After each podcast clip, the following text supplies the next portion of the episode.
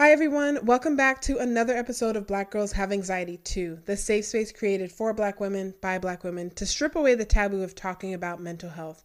You'll hear from mental health professionals and advocates, as well as Black women sharing their experiences as we break down the complexities, explore ways to heal, and support each other. My name is Ashley. I'm your host. Whether you're a seasoned regular or this is your first time tuning in, thank you so much for your support.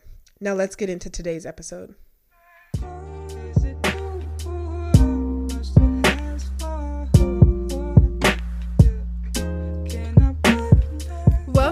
Back, everyone, to another episode of Black Girls Have Anxiety Too. I'm your host, Ashley Noz, and happy Valentine's Day. Yes, happy V Day, y'all.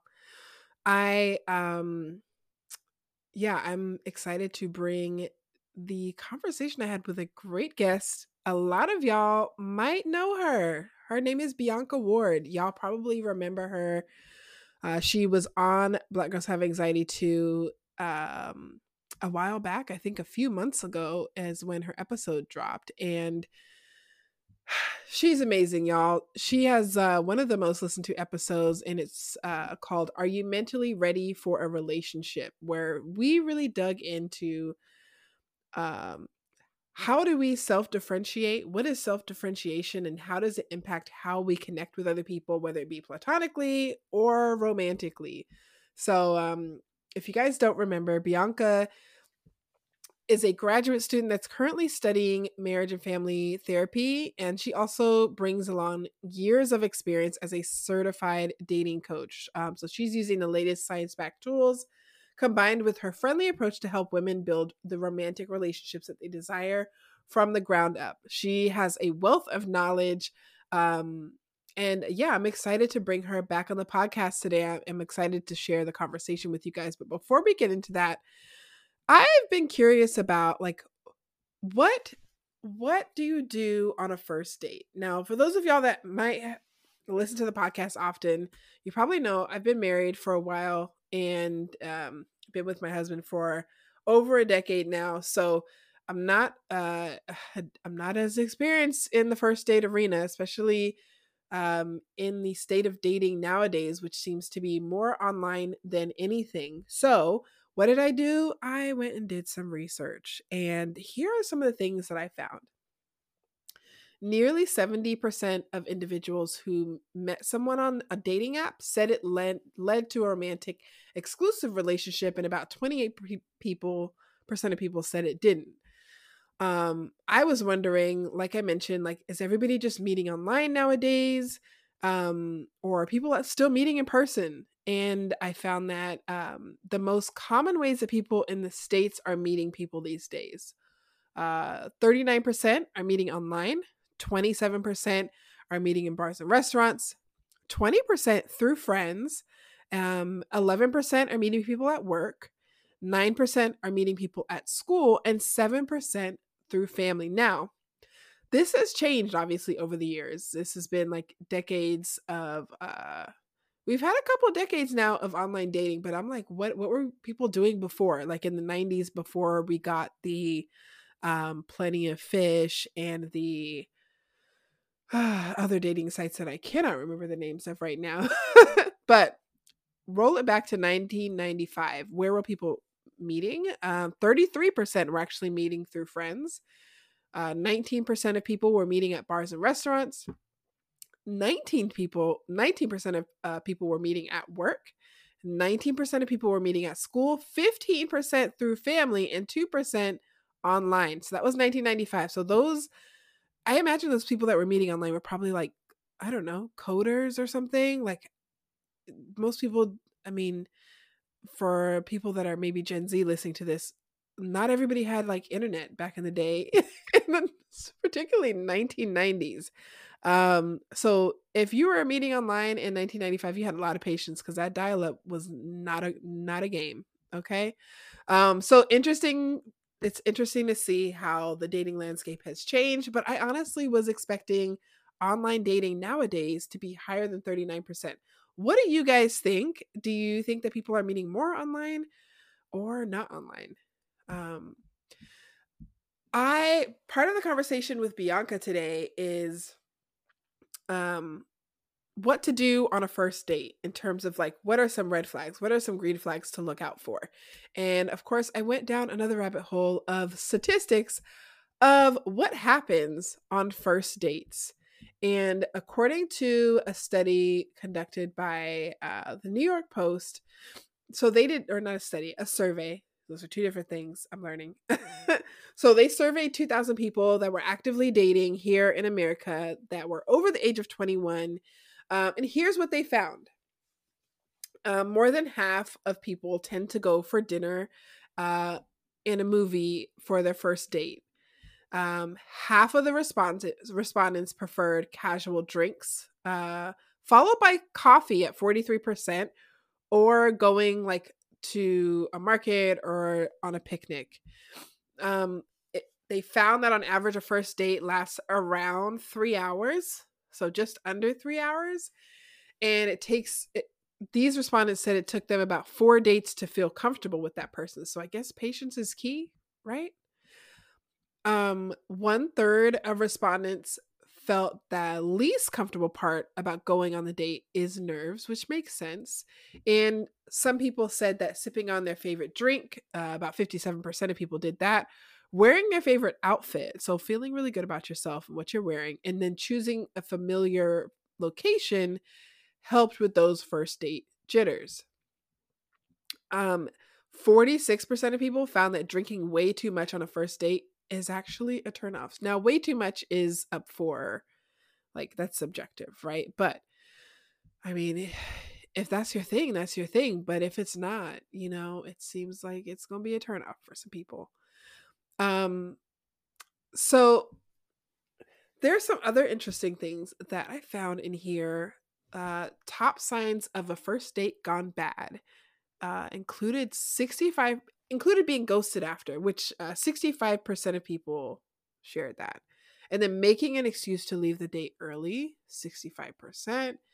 And then awkward moments of sil- silence was another top sign of the date not being good um 16% of uh, only 16% of respondents haven't been on a di- first date that went wrong. So that's like over 85 84 84% of people in this survey that said that they've been on a first date that went wrong.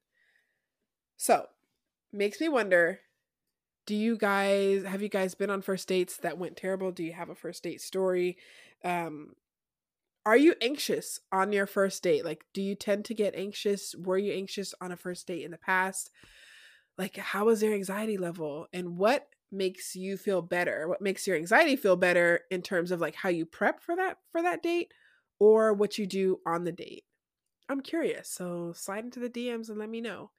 Um I wanted to really get into this conversation specifically with Beaonca because of the way that she kind of like has this very unique take on relationships. And I'm excited to share this conversation because we're going to get into what are some of the red flags when it comes to dating? What are the green flags? Because I know we focus on red flags a lot, but what are some of the good things to look out for in that initial date?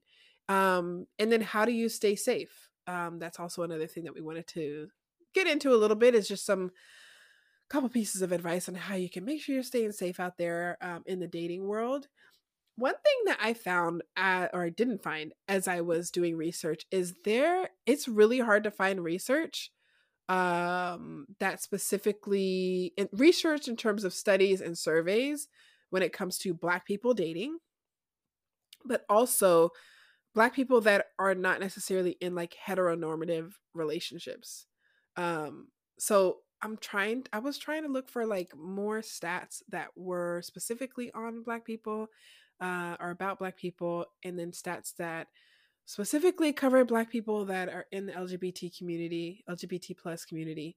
And y'all, it left me scratching my head. So, if you know of any studies, um my therapist by the way has asked has uh been um asking me to ask for help more. So here's my ask for help is like if you have seen a study or two, or if you're a part of a study or a survey that specifically asked about the, the Black experience within the dating world, um, or the LGBT your LGBT experience within the dating world, please send it my way. If there's a crossover where it's like black people and LGBT, that would be great too. But I honestly like where are we at in terms of research and study? Like we're just not in we're we're, we're just not in enough studies and I would like to learn more about us and our particular experiences in that world. But uh, I'm going to stop babbling on and we're going to get into this episode with Beaonca. I hope you guys enjoy it and send me your feedback afterwards. Before I switch over, I do just want to ask you if this is your first time listening to the podcast, thank you so much for joining. If it's not your first time and you are a seasoned listener, um, y'all leave me a little review hopefully it's five stars. Um but wherever you listen to the podcast if you could leave me a, a, review that would be amazing. It helps the podcast get um seen um and just get get more people to be part of our community. So uh, i really appreciate you guys listening. If you could leave me a little review whether it is on apple spotify wherever you listen i would really appreciate that. All right. Thank you guys. Let's get into this conversation Hey everyone, welcome back to another episode of Black Girls Have Anxiety Too. Y'all, I am here with Beaonca Ward. Beaonca, welcome back. Thank you so much for having me again. Yes, of course. Thank you for coming back. Um, we had such a good episode last time. Um, for those of y'all that are avid listeners, you probably remember Beaonca was on the pod a little while ago, a few months ago. If this is your first episode, make sure y'all scroll back. That was such a good episode.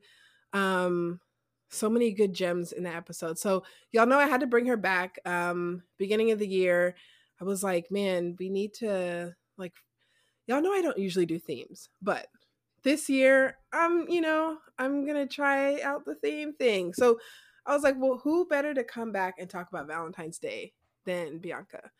And I wanted to talk about like what are some ways to navigate um, dating and especially that early stage of dating um i want to talk about like what what do we look for in terms of red flags? And maybe we can talk a little bit about green flags too yeah. like some good things that we can look out for um and then also just some tips like how to navigate those that first date or maybe like your first few dates. Mm-hmm. All right so before we jump into like red flags what is um like what are one of the first things that you should maybe kind of like prepare yourself for when you're com- when you're going into a first date? Like mentally prepare yourself for. You should mentally prepare yourself to make it your priority to actually have fun on the date. That should be your only goal especially for the first date because i meet so many women who put so much pressure on themselves to like find the one, find this person that you can create this amazing long term relationship with. But if you can't have fun with that person, you're not going to be able to actually implement all the healthy things either. And I feel like that often is like deprioritized in the dating process. So that's definitely like my first best tip for you because the early stages of dating are the most like critical that is the most critical point for you to start like implementing boundaries and actively practicing those things because that sets the stage for the rest of your relationship. Yeah. Oh, I love that. I love that you say having fun too because I I'm not single, but I have a lot of single friends and I definitely feel that people really want to get an understanding of like what are your values, what are your goals in life and um especially as you're getting as people get older, I feel like there's more of a focus on like the serious stuff yeah. as opposed to like when you're dating maybe in your early 20s or late 20s i don't know there there might not be a big as there there's probably more focus on fun um but then life starts to get real and then the things that you want and maybe didn't get in past relationships start to like receive a lot of your focus mm-hmm. um so i love that it's like taking back the seriousness a little bit and just having a good time. Yes, definitely. That's major. Like that's something I noticed too, even with the older couples that I've worked with in the past as well. like when they're having a lot of conflict too, that also gets deprioritized a lot. And people do not realize that, but like the majority of the conflict that you have in a romantic relationship is not something that actually can be resolved. So it is so important for you to make sure that this is even somebody that like you can actually have fun with. Yes. Okay. I want to dig deeper into that. Yeah. What do you mean by the conflict, uh, majority of conflict can't be solved? What does that mean? Yes. So, based on research in the marriage and family therapy field, they have found specifically um, John Gottman and his wife Julie Gottman's work that they've done, they found that about 70% of conflict that couples literally argue and engage in is not something that can be resolved. So, these are things that typically boil down to like the root issue is just a difference of opinion and a difference of value systems and ideas. If that is the core of an argument, there's literally nothing that you can try to fix or, or solve there. You just you just recognize that okay, we are two distinctly unique individuals with two different belief systems and that's okay. It says a lot more about the couple if they are able to recognize that, acknowledge it in the moment, say that to their partner, and then continue to engage in a productive conversation with them and use that conversation as a way to better understand one another's viewpoints and beliefs and ideas because that helps to promote intimacy be- between both of the partners. So when you say we you know if some of these conflicts can't actually be resolved yeah we're not saying like that means that you can't have a relationship. Right. That is not what we're saying. When we okay. say that it cannot be resolved, we are literally saying, so you know how whenever there's a lot of um, couples, and I know specifically with like the women that I work with, they tend to be very career driven women. They're very ambitious. They love to bring up issues as soon as they see them in a relationship. But the problem with that is, if the issue is that you just have a different political opinion, for example, than your partner does, and you have a different way of looking at a different political issue than they do, there's nothing that needs to be solved. There's nothing wrong in the moment. So when we say that the conflict cannot be resolved, we're literally just saying the root of this issue is not a problem and it's not as big as you are making it seem. ah, I see. So maybe kind of like putting too much focus on it. Yes. Like agreeing to disagree is a healthy thing. Yes, agree to disagree. That is very healthy. That's a great way to engage in a productive conflict discussion. And as well, on top of that, too, even with like having a difference of opinion, too, I think what trips people up the most, and I've seen this across genders as well, is the fact that when you engage in these conflict discussions, the majority of us do not have healthy examples of what healthy conflict looks like. And so we're mm. used to getting into these periods where we're feeling these really heavy, strong emotions like anger, frustration, sadness. And underneath those things is a feeling of my partner doesn't understand me, or I'm not feeling heard, I'm not feeling validated in this moment. And when you start to feel like that, the situation is so heavy that you start to think there must be a problem here because if there wasn't a problem, I wouldn't be feeling these emotions.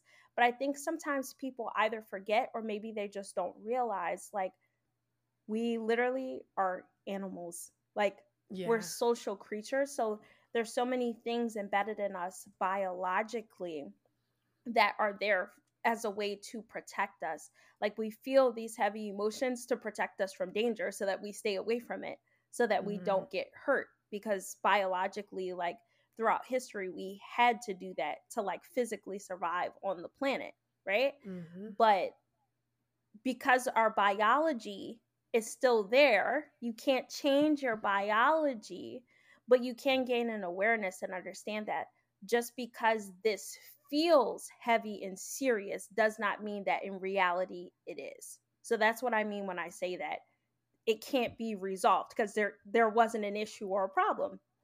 Mm. Yes, that makes sense. That's great. Uh, that's great advice I think for anybody at any stage in in a relationship or in um, if y'all are in situationships. know some of y'all are. um okay, so what is um what is a potential like when you're going for a first date? Mm-hmm we like you just said we want to keep it light have fun yes. but what are some green flags that we're looking for or that we can keep an eye out for and I, i'm saying we i ain't going on a first date i'm on like the 100 200 300 i'm saying we as a collective y'all that are listening um but what should people kind of look out for you should, uh, as far as green flags mm-hmm. you should definitely look out for someone specifically if they are talking about past experiences that they've had, you want to make sure that that person is not necessarily talking negatively about anyone. This is something I see a lot. You know, women will go on first dates with a man that like embodies all these qualities that she feels like she's looking for and that's wonderful and fantastic but then he opens his mouth and he starts talking about exes or you know um, even sometimes i've heard this come up with um, them talking about friends or even their mother, mm-hmm. you really mm. want to make sure that the person that you're speaking to, if they're talking about something that they don't like or a negative experience, they're talking about it in a way of they're acknowledging their role in the situation and mm-hmm. also mm-hmm. they're acknowledging that even though this was like a negative experience they're not taking a like a victim type of position. And you can identify if someone's taking a victim position by the way that they're talking about that topic. So, like, for example, if you're on a date with someone and they're saying something like, you know, um, I, am sorry that I'm late because this person, they, you know, they cut me off in traffic. And also on the way here, I felt like the delivery person or something was like rude to me. That yeah. stay away. Yeah. That sounds like such a small thing, but I've seen this so many times. It causes issues because that tends to be someone who views other people as like the problem and and mm. they're not mm. taking ownership for like their role in something. So a green flag would look for someone who's talking about those situation and instead says something like, "Oh, you know, um I'm really sorry that you know maybe i was i was a few minutes late on the date than what i would have liked that's mm. perfectly fine that's perfectly good they didn't blame anyone they took accountability and responsibility for the fact that they were late yeah i love that. So looking for those little hints of accountability yes. and also people that tend to blame other things that happen. I think um another thing that you mentioned of just like people who are uh, tend to kind of bring up things that are I don't want to say negative, but somebody who's shifting the focus to something that has negatively happened. I want to dig deeper into that because I hear about people kind of like trauma trauma dropping. Yeah. Can I say trauma dropping? Trauma, trauma dumping? Bombing? Yeah. Trauma dumping. That's the word I'm looking for. Um, on the first date out the gate. Ugh. And I feel like some people think you know, I'm being my authentic self. I'm sharing a lot. Um, but I can imagine, like you said, we want to keep it fun and light and kind of see like who is this person? What do you, are we enjoying the same things? Yes. What are some pieces of advice that you have around maybe somebody that's listening tends to be the trauma dumper and it's like in the name of i'm being my authentic self and i'm sharing my deepest darkest secrets with you mm-hmm. what what advice do you have for them um some advice that i have first and foremost and i mean this in the most loving and gentle way possible i would definitely recommend maybe like some form of individual therapy or just working with, even if it was just a coach, working with someone who is trauma informed, someone who is highly educated on topics of like family, relationships, those kinds of things.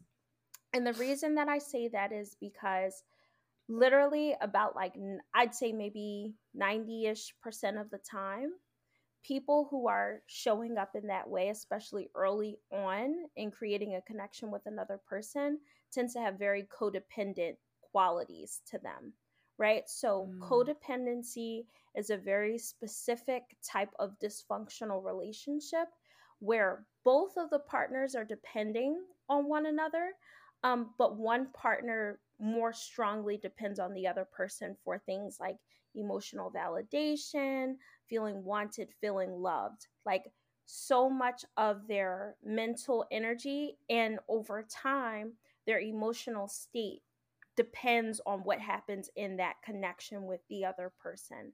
Um, and that can be really, really unhealthy.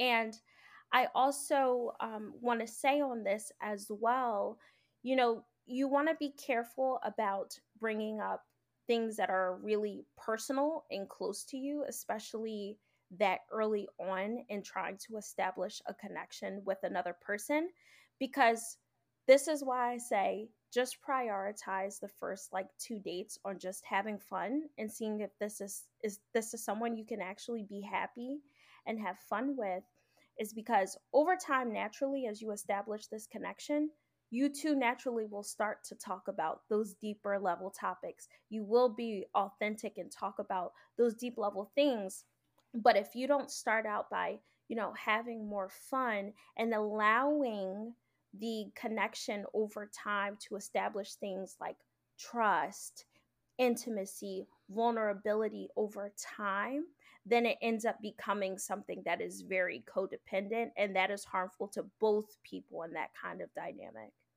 So you want to mm. make sure that you know you're you're giving yourself and the other person time, right? Like that's a great boundary to set for yourself. And if you notice that maybe the other person is doing that it's okay to you know just set a boundary with them you can redirect them and just let them know like hey um, i'm really enjoying spending my time with you um, and i'd love to um, be vulnerable but i would like to take a, more of a, a slower pace in getting to mm-hmm. like know you and establishing this because i enjoy my time with you so much that i want to make sure that when we're building something it's something that's healthy and that serves us both yeah. And most people receive that very well. Yeah. I I love that you're getting like both perspectives of the the trauma dumper yeah and the person that is potentially like you know they're backing up the the, the dump truck and like they're getting ready to dump and giving people um you know like phrases this is like something i love to do with my therapist because i love like role playing and getting an understanding of like how am i saying things how could it be perceived but i think um, giving the people giving people tools to start to set set boundaries on that first uh, date to be able to say like, hey, this is I'm having a great time. Like, let's just slow down just a little bit and maybe talk about you know let's talk about this like maybe another day, but let's focus on being present. Yes, yes, that is so powerful. Um, and that is a green flag within itself on both directions. It's a green flag if someone is able to set that boundary if you're the trauma dumper, because the, mm-hmm. first of all, that tells you that that person is very educated on healthy relationships. That's a green flag. And two, that tells you that even if that person maybe felt uncomfortable bringing it up, bringing that up to you, they still were willing and able to do it. That is a wonderful sign. And on the other end, too, if you're the one that's bringing it up, then that's great. You know, that's not an easy thing to redirect a conversation or set a boundary, especially with a new person, because you never really know how they're going to respond to that or if they're even somebody who's used to setting or allowing other people to have boundaries as well. So mm. that can mm. be really insightful for the both of you. Yes. Oh, I want to talk a little bit about emotional maturity yes. and what are some signs of emotional maturity obviously the one that we just discussed is definitely seems like it would be a sign of it but yeah. yeah i'm curious like what are others for for people that are dating and emotional maturity is something that they value yes like how can they kind of gauge that out the gate you can definitely gauge if someone is emotionally mature especially if they can validate things that you share with them like we've been talking about you know like trauma dumping and things like that. So if you find yourself kind of like being a trauma dumping kind of person and you recognize you're bringing up very vulnerable topics it's also a good sign too even if when you bring that up the person that you're speaking with is able to validate what you're saying. Validating is a huge um, signal that the person that you are engaging with has high levels of emotional um, of empathy.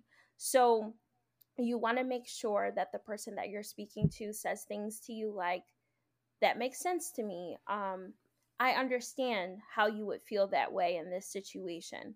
You want to really engage with someone who is taking the time to listen to you and also offer statements that make you feel like you are heard and you are understood in that moment that is my biggest clue for determining if someone is emotionally mature. Yeah. Oh, that's really helpful. Definitely. I want to uh how can you kind of tell out the gate when it comes to compatibility? Okay. So, yeah, this this one I'm very curious about because I wonder like yeah, where do you where do you begin when it comes to like am I compatible? Am I just having a good time? Should I uh should i keep going with this person like what are some signs okay all right so let me preface this by saying this real quickly okay so in our dating culture compatibility is something that is like a major topic. You know, there's a misconception that if somebody is not compatible with another person, that there's a higher likelihood of either divorce or, in a case of just a typical unmarried relationship, there's a case of separation. Okay, that's not necessarily true or accurate. We've never really had enough research in the field to validate that. So, mm-hmm. just want to bring that up there. Um, and so, what you really want to look for the way that I determine whether or not a couple is compatible is how well they can manage their differences together and still be able to work towards shared goals in the relationship.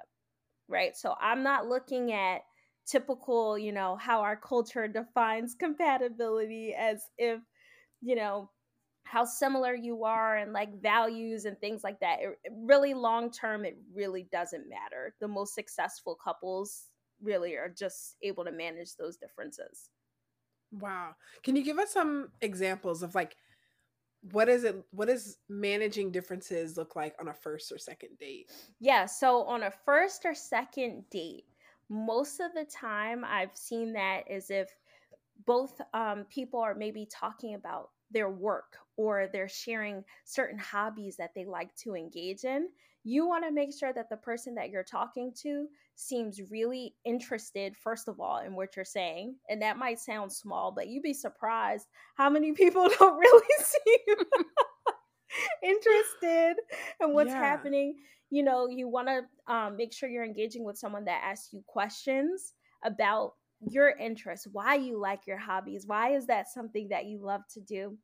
You also, um, as well, with managing differences that early on, other than little signs like that, it's really hard to kind of tell that early just because you haven't you haven't had enough time to like establish those more foundational elements that I was talking about previously, like trust, intimacy, all those kinds of things. But another thing that you can look out for really quickly as well is if you are talking about, you know, things that are important to you, you want to make sure that um, the other person is also able to like share things about themselves as well. And maybe maybe there's someone who is so excited about what you're sharing that they you know say things like oh i'd love to you know maybe try this with you mm, like genuine interest genuine interest even specifically interests that are different than the ones that you have in common.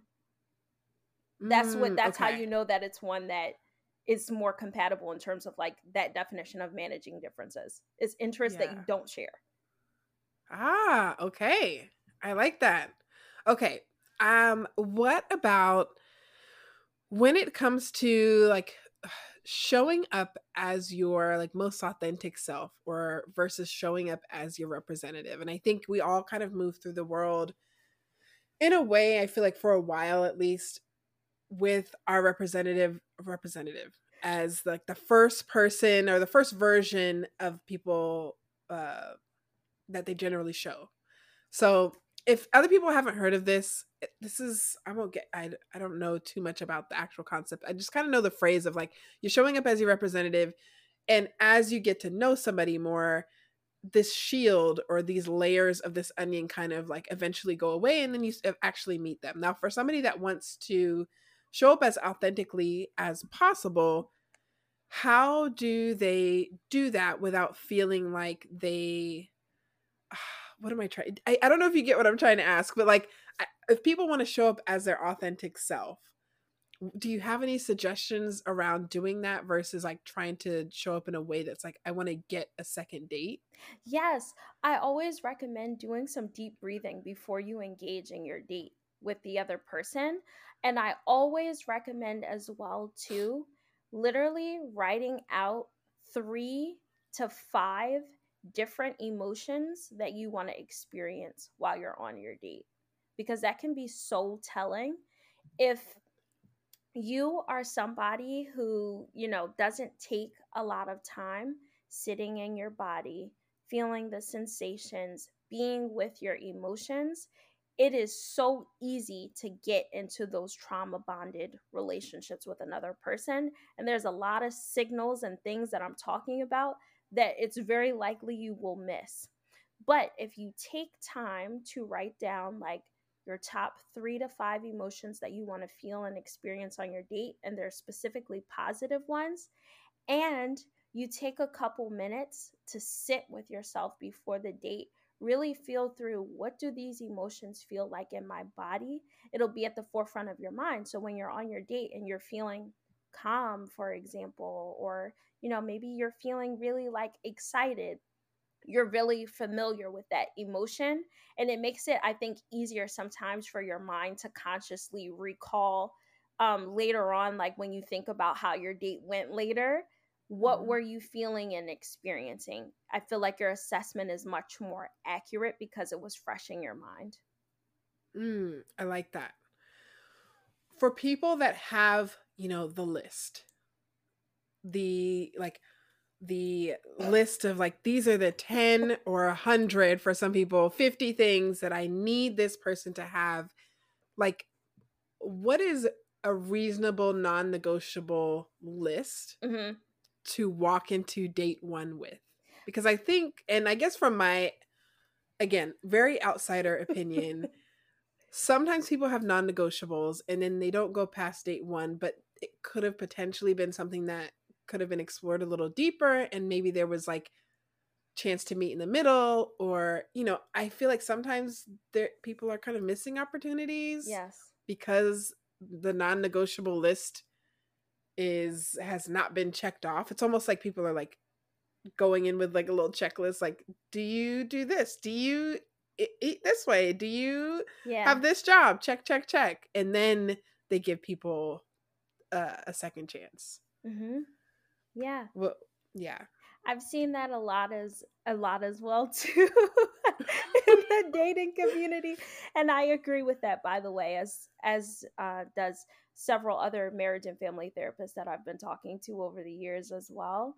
Um, people tend to, you know, come up with a whole list of qualities that they want to see in a person, and I don't find the list itself problematic. It's more so like you saying to yourself, if somebody doesn't embody this, then I'm going to just like dismiss them. Because basically what you're doing is saying, I'm I'm gonna, you know, just dismiss this person before you even got a chance to really know them, which really is doing both them and yourself a huge disservice. And so I definitely think a reasonable non negotiable would be um, staying away from people who are controlling, um, staying with anybody in general who limits your desires or your freedoms in any kind of capacity, whether that is very overt or that is something that is much more subtle. So, like an example of what I mean there would be I, I've seen this too, where, you know, people who are like subtly abusive more often mm-hmm. than not, even though they're putting on a face, mm. you can see subtle ways that they're doing that very early on, like the first few dates. And so, like, an example would be I've seen someone say something like, they'll frame a statement as if it's a compliment. And because you don't know them, people have a tendency to like give someone the benefit of the doubt and assume that their intention is good, even though underneath it, their intention was not good. So they'll say something like, I like it. I like it when you wore your hair uh, shorter the last date or something like that. I've actually heard someone say mm. that, or someone saying, "Oh, I loved, you know, when you wore your dress like this the last date." Mm. And kind of maybe mentioning it more than once. Like, yeah. why aren't you doing it again? Because I told you that I liked it. Yes. Even if they said it one time. okay. That is an indication for you that this person may have some very controlling tendencies. This may mm. be a mm. person that is highly manipulative. But but because those people who are really manipulative and abusive tend to be really intelligent as well they're good at having these kinds of like subtle statements. And I know if you're not familiar with these topics, hearing me say this may not seem like a big deal, but it will save you a lot of trouble. Just, yes. you know, listening to it and processing because their intention of saying that to you is to get you to change the way that you are doing something. Someone who is healthy and emotionally mature is someone that accepts you as you are. They're not trying to change you in any kind of capacity. Mm. And so maybe that person is complimenting on how you look today and not necessarily like recalling, like seeing how you look today. And then even though you look fire today, yeah. I'm gonna compliment you from like three weeks ago. Remember when you wore that one dress that was a little bit longer? I like yes. that one. Yes, Yes. a healthy partner would say, "You look beautiful today," or "I I love your new dress. That's different than what you usually wear. I love that." Yeah. Oh. There's a difference, and it's so subtle. yes. it's so subtle, and like I definitely could see how somebody just doesn't catch that, and then all of a sudden they're starting to shift the way they talk or the way they dress yes because this person has stated that like oh this is my preference of how you show up in the world versus like oh my gosh this is you look amazing yes rule of thumb if they're limiting your desires or your freedom in any capacity it is a subtle form of abuse mm.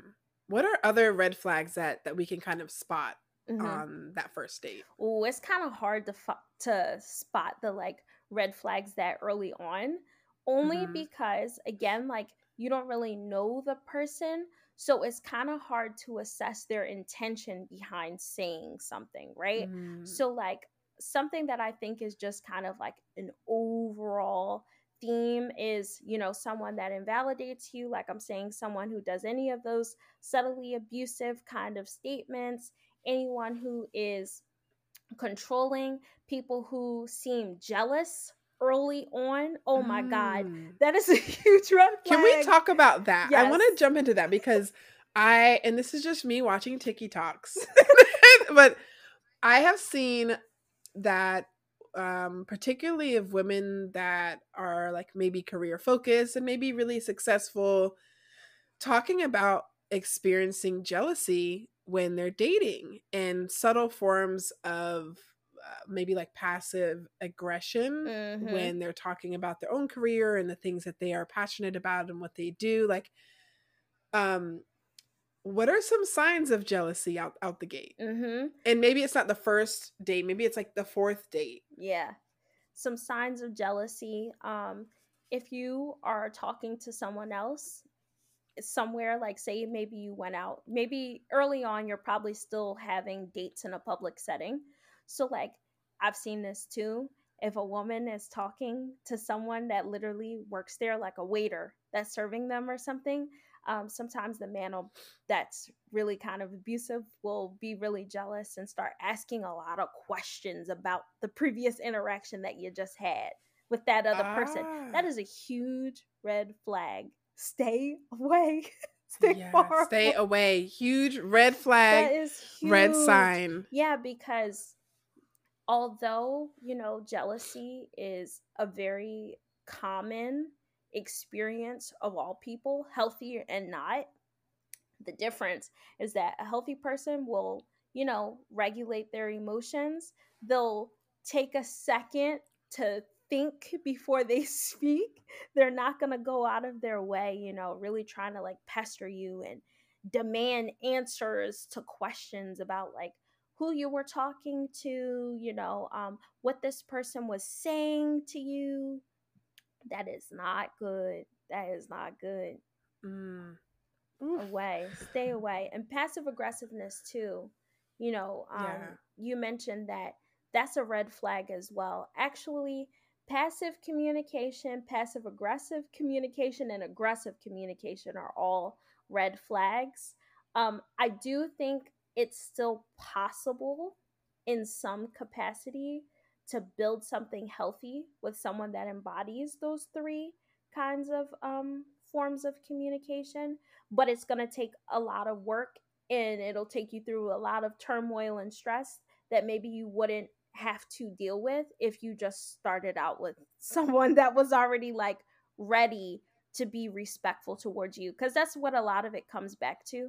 Someone who truly respects you which is a huge green flag when you're dating is not going to you know be sarcastic with you they're not going to show contempt which is how we define that in the marriage and family therapy field someone who mocks you um, someone who's sarcastic is someone who's showing contempt, and they're doing it also as a way to establish power and dominance over you mm, in a situation. You down a little bit. Yes, yeah. and it may not even be something that they're doing consciously, but that's what ends up happening. And you don't want to start off building out a relationship with someone that's trying to, you know, be like the power in the relationship. You're really supposed to be equal partners in a healthy dynamic. Yeah. I love that. Um these are all great suggestions, by the way. Thank you. like really great suggestions. Um I so I have another question around like what I call the rubber band effect. And this is something that again, I'm an outsider looking in, but I see my friends are going to be like, "Ashley, what the hell?" Why are you talking about that? Um, but I see occasions where people leave a relationship and maybe in that particular relationship like the communication was really bad or maybe there was like disrespect or maybe there wasn't like um like financial support or maybe there was infidelity like whatever it may be mm-hmm. and i see that in the next relationship the thing that was the biggest issue tends to like rubber band to like the main thing that I care about in this next partner is this one thing. Like if it was infidelity as to why they left for the re- recent relationship, well, the main thing I need is loyalty. And sometimes I'm like, but hold on, there's like a whole holistic human here. And yeah, they may be great here, but there were these other things that you valued before that were near the top of the list. And now they're at the bottom of the list because all you care about is this one thing that you want to kind of fill the previous gap that you had in your last relationship. So, how do people like avoid this rubber band effect?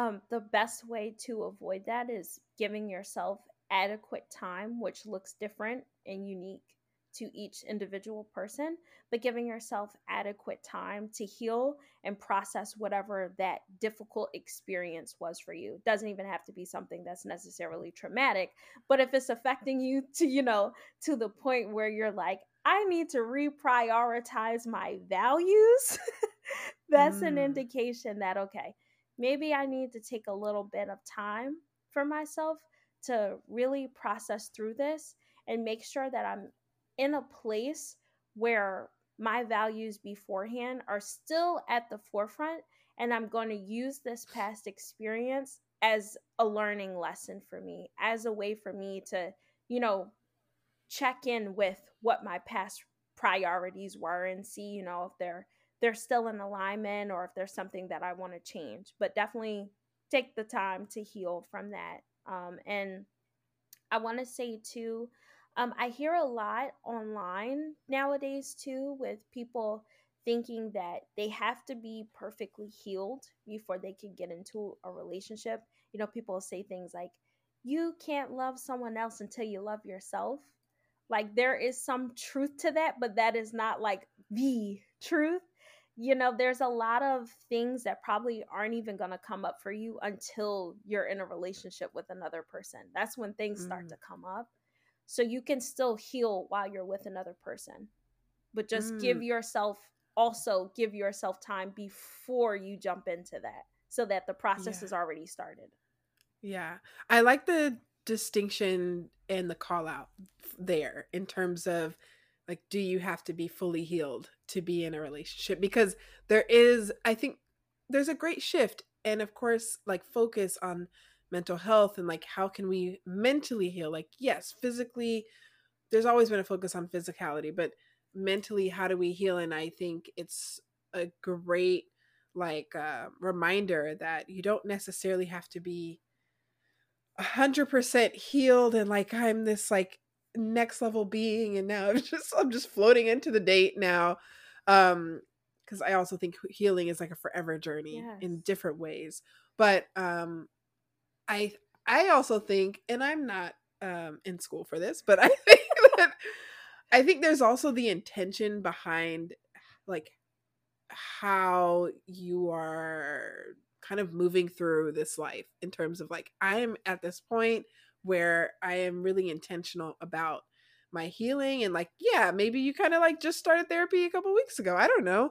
Maybe you just started doing like shadow work or maybe you're in a group or maybe you have a mentor i don't know a life coach. But i think that there is a lot to be said for people that are have similar intentions mm-hmm. um and maybe that is aligned with values but similar intentions. So if somebody is like very career focused and somebody else can also see the value in the intention of you like being career focused even if they're not like at the same point in their career. I think those things are really valuable and sometimes we forget how valuable they're they actually are. That is so true and that goes along with what i was saying about like the definition of true compatibility and being able to work through differences. Like in the example you gave okay, yes, this person is career driven, but the other person isn't. So the fact that they can recognize, like, this is something that's important to you, and at this point in your life might be a core aspect of your personality, and they can work with that. They respect that. They don't like insult it or try to throw it in your face or make it seem like that's a weakness of yours. That's a huge green flag. That this yeah. is a sure a for sure sign that this is definitely someone that like you can build something with. Yeah. Wow. I love that. Is did we miss anything? I'm sure we could probably go on, but Beaonca, is there is there anything else that we might not have mentioned when it comes to like specifically that first date? Any red or green flag or any advice that you have for people going into that first date? Into the first date. Now, I think we kind of like touched on all the topics just because like the first date just have fun. See if this yeah. is someone that like you could just have fun with. Because if you can have fun with them, there's a good chance it is not a guarantee, but there's a good chance that like maybe this is someone that maybe you could start to at least build a little bit of something with. It may not be a full blown relationship, but it might just be, you know, it might end up being a friend or just, you know, a good support person in your corner. And in a healthy relationship, by the way, you should be having fun. Even though you yes. will have challenges, I think sometimes people don't like realize that you have yeah. more good interactions in a healthy relationship than you do one that is poor. So that's yes. important. Don't skip that part. Yes, that is so that is seems like common sense, right? But I think it's really important to highlight that the base of your relationship should be like good fun interaction because if it's not like what is the point of it? Yeah for me at least like there is so much going on in this world that your home base or your person should be like a source of like happiness like you guys should be able to kind of like giggle at the same thing and like yes. i don't know i think like don't forget to like your heart should feel happy the mo- most of the time Yes, definitely. Um, and I actually just thought about something real quick that I want to yeah. say that is also a really cool sign that I really don't hear people talking about very often.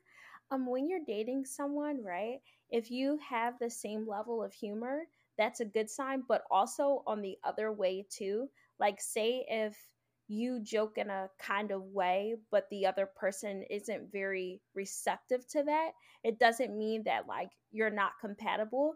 A really huge green flag, if you notice that you have a different style of like joking, is if you know you just bring it up to them in a lighthearted way, just like let them know, um, you know, I I prefer to like joke like this or something, and then they start joking like that the next couple mm. of dates and they don't go back to like that other form with you, that's a really good sign that that person respects your boundaries. Mm. So, like, if somebody's really sarcastic or like maybe has like dry humor, could that also just be a point where like maybe this maybe this isn't a good fit if this is just kind of like how I joke versus like I, like where I guess where does the line like is that gray area? So it can be but this the way that you know is if you bring it up to the person and they're able to change it and they don't joke in that negative way with you anymore that's a good mm-hmm. sign because then that shows that that person first of all was receptive to the boundary that you put up and then they understood okay this makes you uncomfortable so i'm not going to joke with you in that way that is a boundary that you have so instead, I'm going to joke in a way that makes you feel good, that actually makes you laugh mm. and you mm. find it funny. That's more of a sign of compatibility than just outright somebody who just shares the same level of humor with another person. Because I see that a lot with people, even in trauma bonded relationships, right? Like they have the same level of humor and kinds of jokes that they share, but they're missing all the other like foundational components that are important to a relationship and you know they're doing these jokes and so they think that that's like a sign of chemistry you know because people mm. prioritize chemistry a lot especially early on but most people who are not educated on these topics are experts on them they confuse chemistry with trauma and activated attachment wounding Ooh, okay. So- Activated attachment wounding.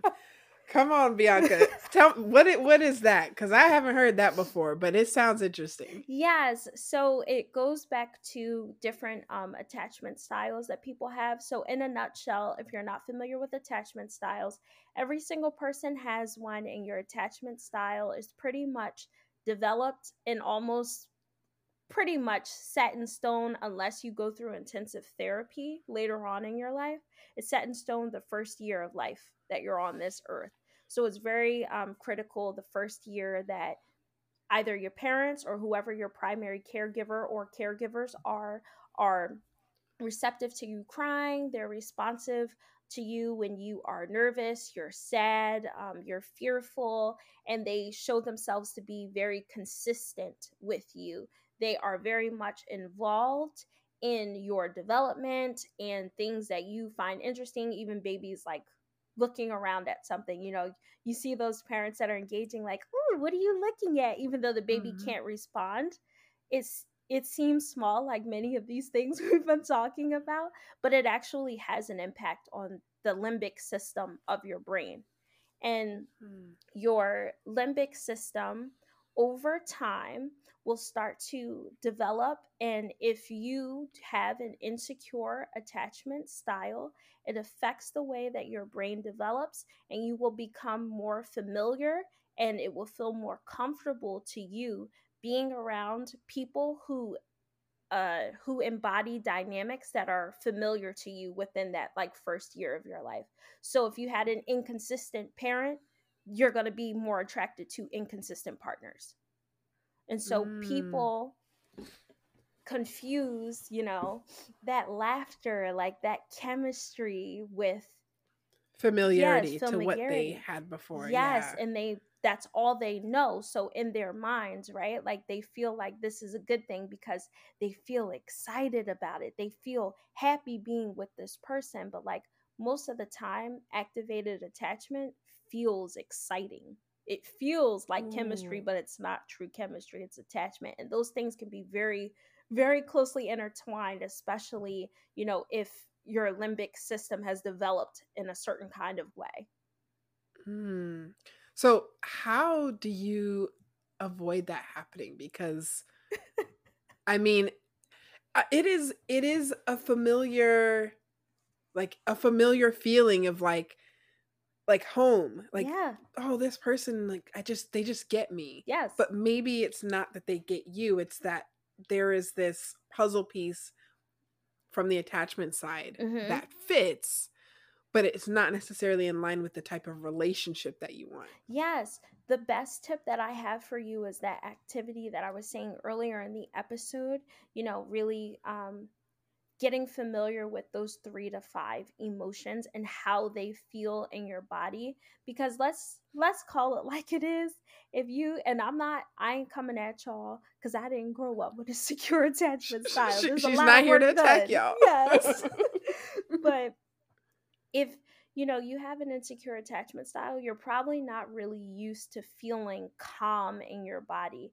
Your nervous system has developed in a very specific way that those fe- those things feel exciting to you even though they're not Mm. necessarily good. So that is my best tip for getting yourself outside of that cycle where you keep picking you know the same kind of inconsistent negative partners that aren't great for you get comfortable with what those three positive emotions feel like in your body, especially calm, feeling calmness, right? Mhm. Because most of us who have those kinds of insecure attachment styles have problems with anxiety. If you're listening to this episode, you have problems with anxiety, right? you're probably here because of anxiety exactly. So it's all, it all connects you guys she's here for a reason it's all gonna connect exactly so you really um, want to get comfortable with what those things feel like and i want to say too real quick if you're with someone that makes you you know calm this might be someone that is healthy that you can build with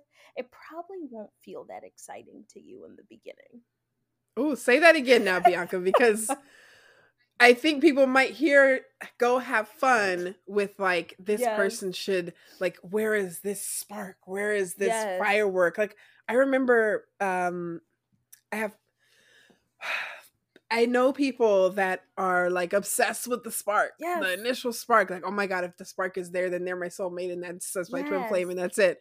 But um, as someone who was never, I won't say never, I can't say never, but as someone who wasn't so obsessed with the spark, and probably more like finding somebody that I was comfortable with, it was always hard for me to relate to like this intense need that couple of my friends had of I have to find somebody where like it's an explosion in my, you know, in my body and my the butterflies are flying and like yes, those feelings feel great, but yeah, I wonder how much of that is actually not healthy. yeah um a lot of it unfortunately isn't like you know butterflies by the way are more often than not not always but more often than not they are a sign as well too that there might be some activated attachment going on really? yeah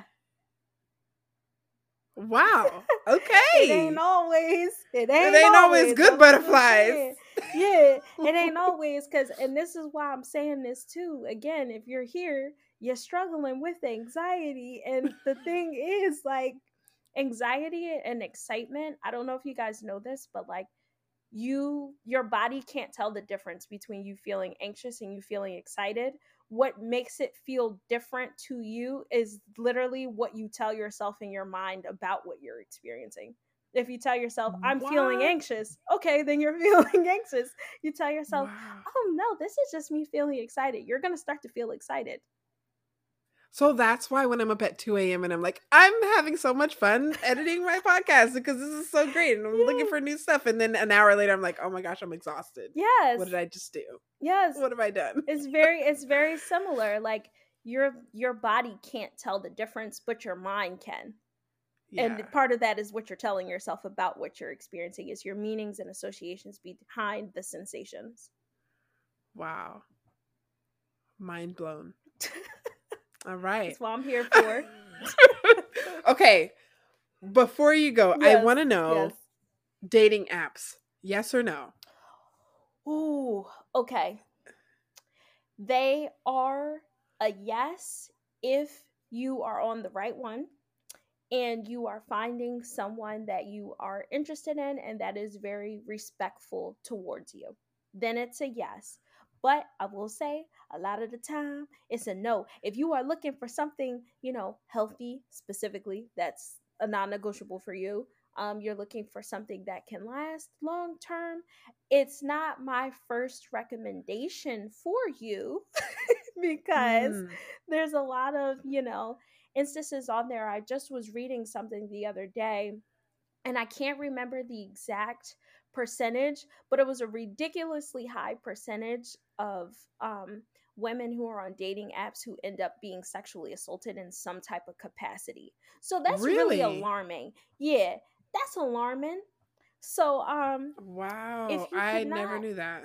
Yeah, it's it's it's a big problem, but I would recommend maybe if you use a dating app, try to use one that has safeguards on it. Like something that, you know, maybe you can be uh, vetted by like uh, the the person you're interested in could be like vetted by another person who's like yes this is a solid person. This is a nice person. I'm starting to see more dating apps that are you know including that feature on them. And do something you know especially that can verify that the person that's behind the like screen the is the person. real person um, yeah. that can kind of lessen some of those negative. Yeah, instances. no catfishes. Yeah, no catfishes. Make sure it's like actually an app that has certain things in place to protect you. Like if you if you don't respond at a certain time, um, it'll send a notification to someone else, or make sure you're like on an app that can track your location. Things like that kind of help, mm-hmm. I think, to make them a little bit more safe, even if you are meeting in a public area things can still happen. I've I've heard the horror stories, and like I said, there it's a ridiculously high percentage. I just can't remember the exact number. Yeah. Oh my gosh, you guys be safe out there. Yeah. Um, and just my advice when you're going on these initial dates, I mean, literally, you can do it on every date. Your people, like, send them your location, share your location, tell them where you're going. I know for me, when I was younger and dating, I like was very not secretive, but it was just kind of like my business. Like I wasn't, I didn't really feel the need to tell everybody where I was going. Yeah. But I also wasn't meeting through people through dating apps. I was meeting people like that I went to the same college with, you know, mm-hmm. people that I mm-hmm. knew, knew enough, you know. But I think nowadays things are very different. Um, so yeah, like I have a friend that would like take a picture of the person's license. Yeah. And share her location and be like, just FYI this is who picked me up. And just so you know so like take as much precaution as you can like we got to stay safe out here um and that's like whether you're out there dating like whoever whether you're in like a same sex relationship lgbt whether you're in like a hetero relationship like regardless of who you're dating make sure to take those precautions and like share your location tell people where you're going like have a code word like do all the things and if you need help or if you're in a situation where you do need help like ask for help please don't hesitate to ask for help because chances are like you might not be that first person that has experienced that with that person so yeah i saw a study yeah. on this too saying that nowadays within the past like 10 or so years or something like that um a lot of these offenders who eventually over time have to be registered as sex offenders literally were able to seek out victims through dating apps. Wow. So like they're literal criminals using yeah. these platforms to find someone to literally do this to. So just, you know, be careful. Be careful out here. Yes. Tell at least one person where yes. you're at, you know? Yeah y'all, I didn't mean for this to go down this path, but I do think it's really important because sometimes we just be moving and grooving through life and um maybe underestimating people and like of all the things to look out for as we've been talking about on the first date i think safety should be at the top yes. um and doing whatever it needs to be done to keep yourself safe um whether that is like you know making sure you're in a public setting, making sure it's during the day, having a friend come with you and sit on the other side of the the, the restaurant or be at the coffee shop next door, whatever you need to do to make yourself feel more comfortable and safe, please do it because um, yeah, I want y'all to be safe out there. Yeah, and don't um if you can avoid this, this is one last thing on like green flags. Um, yeah. If you can avoid the first couple dates at least till you like start getting to know someone, if you can avoid going out on dates at nighttime, do that. Just Yeah, completely avoid that, you know, because it can be really dangerous. Um, and there's so many experiences where women have had bad stories where you know maybe they rejected a, a date during the date and you know they ended up being followed somewhere or you know that person started making them feel really uncomfortable so just proceed with caution because you don't know someone the first couple of dates and they may appear uh, outwardly to be one way but they're another way on the inside so just yeah Yeah. Don't be paranoid, y'all. Just move Yeah. with caution. Yeah, just Yeah, tell someone where protect you're yourself. at. You'll, you'll be all right. Go out during the Please, yes. daytime. Take pictures, share some pictures. Have a password, have like a like a code word, say pineapple if you know you you're in trouble and you just got to write something real fast. I don't know. but do whatever you need to do to protect yourself. Um I hope that the this advice for like how to navigate that beginning part of the dating rituals that y'all have have been helpful for you. Um I learned some things as I always do with conversations with Beaonca, but I learned some things today. I hope that you guys found this helpful. Let me know, like slide into the DMs. Was this helpful? Are you going to use this advice?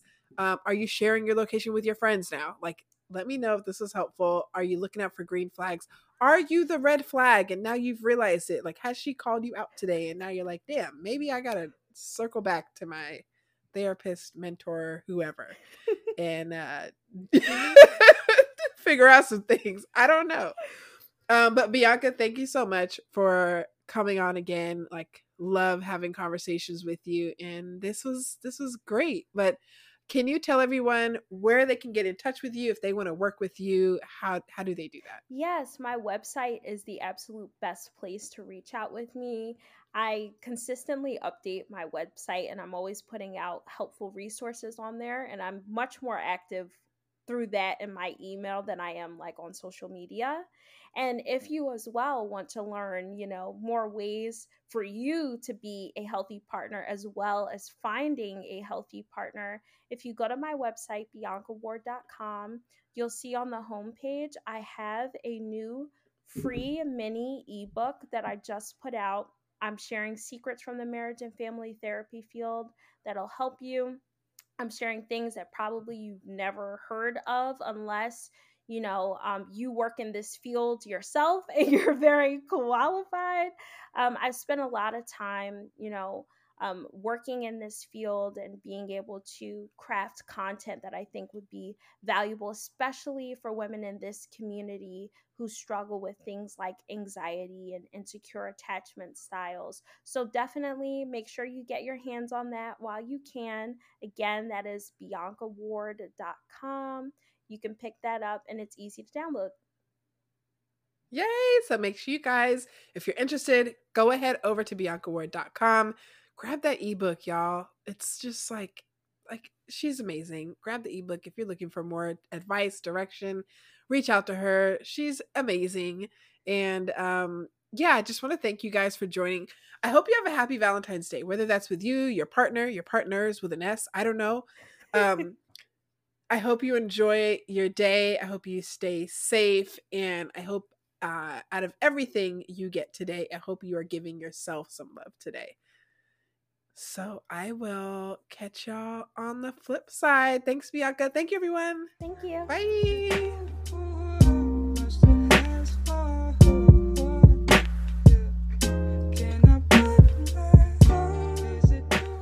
Thank you so much for listening to another episode of Black Girls Have Anxiety Too. No matter where you are in the world, I really appreciate your support. See you again on the next episode, but until then, follow us on Instagram at Black Girls Have Anxiety Too and on Twitter at Anxious Black Girls. That's Anxious BLK Girls. And remember, just because you're struggling doesn't mean you have to struggle in silence. The more we talk about it, the more we heal.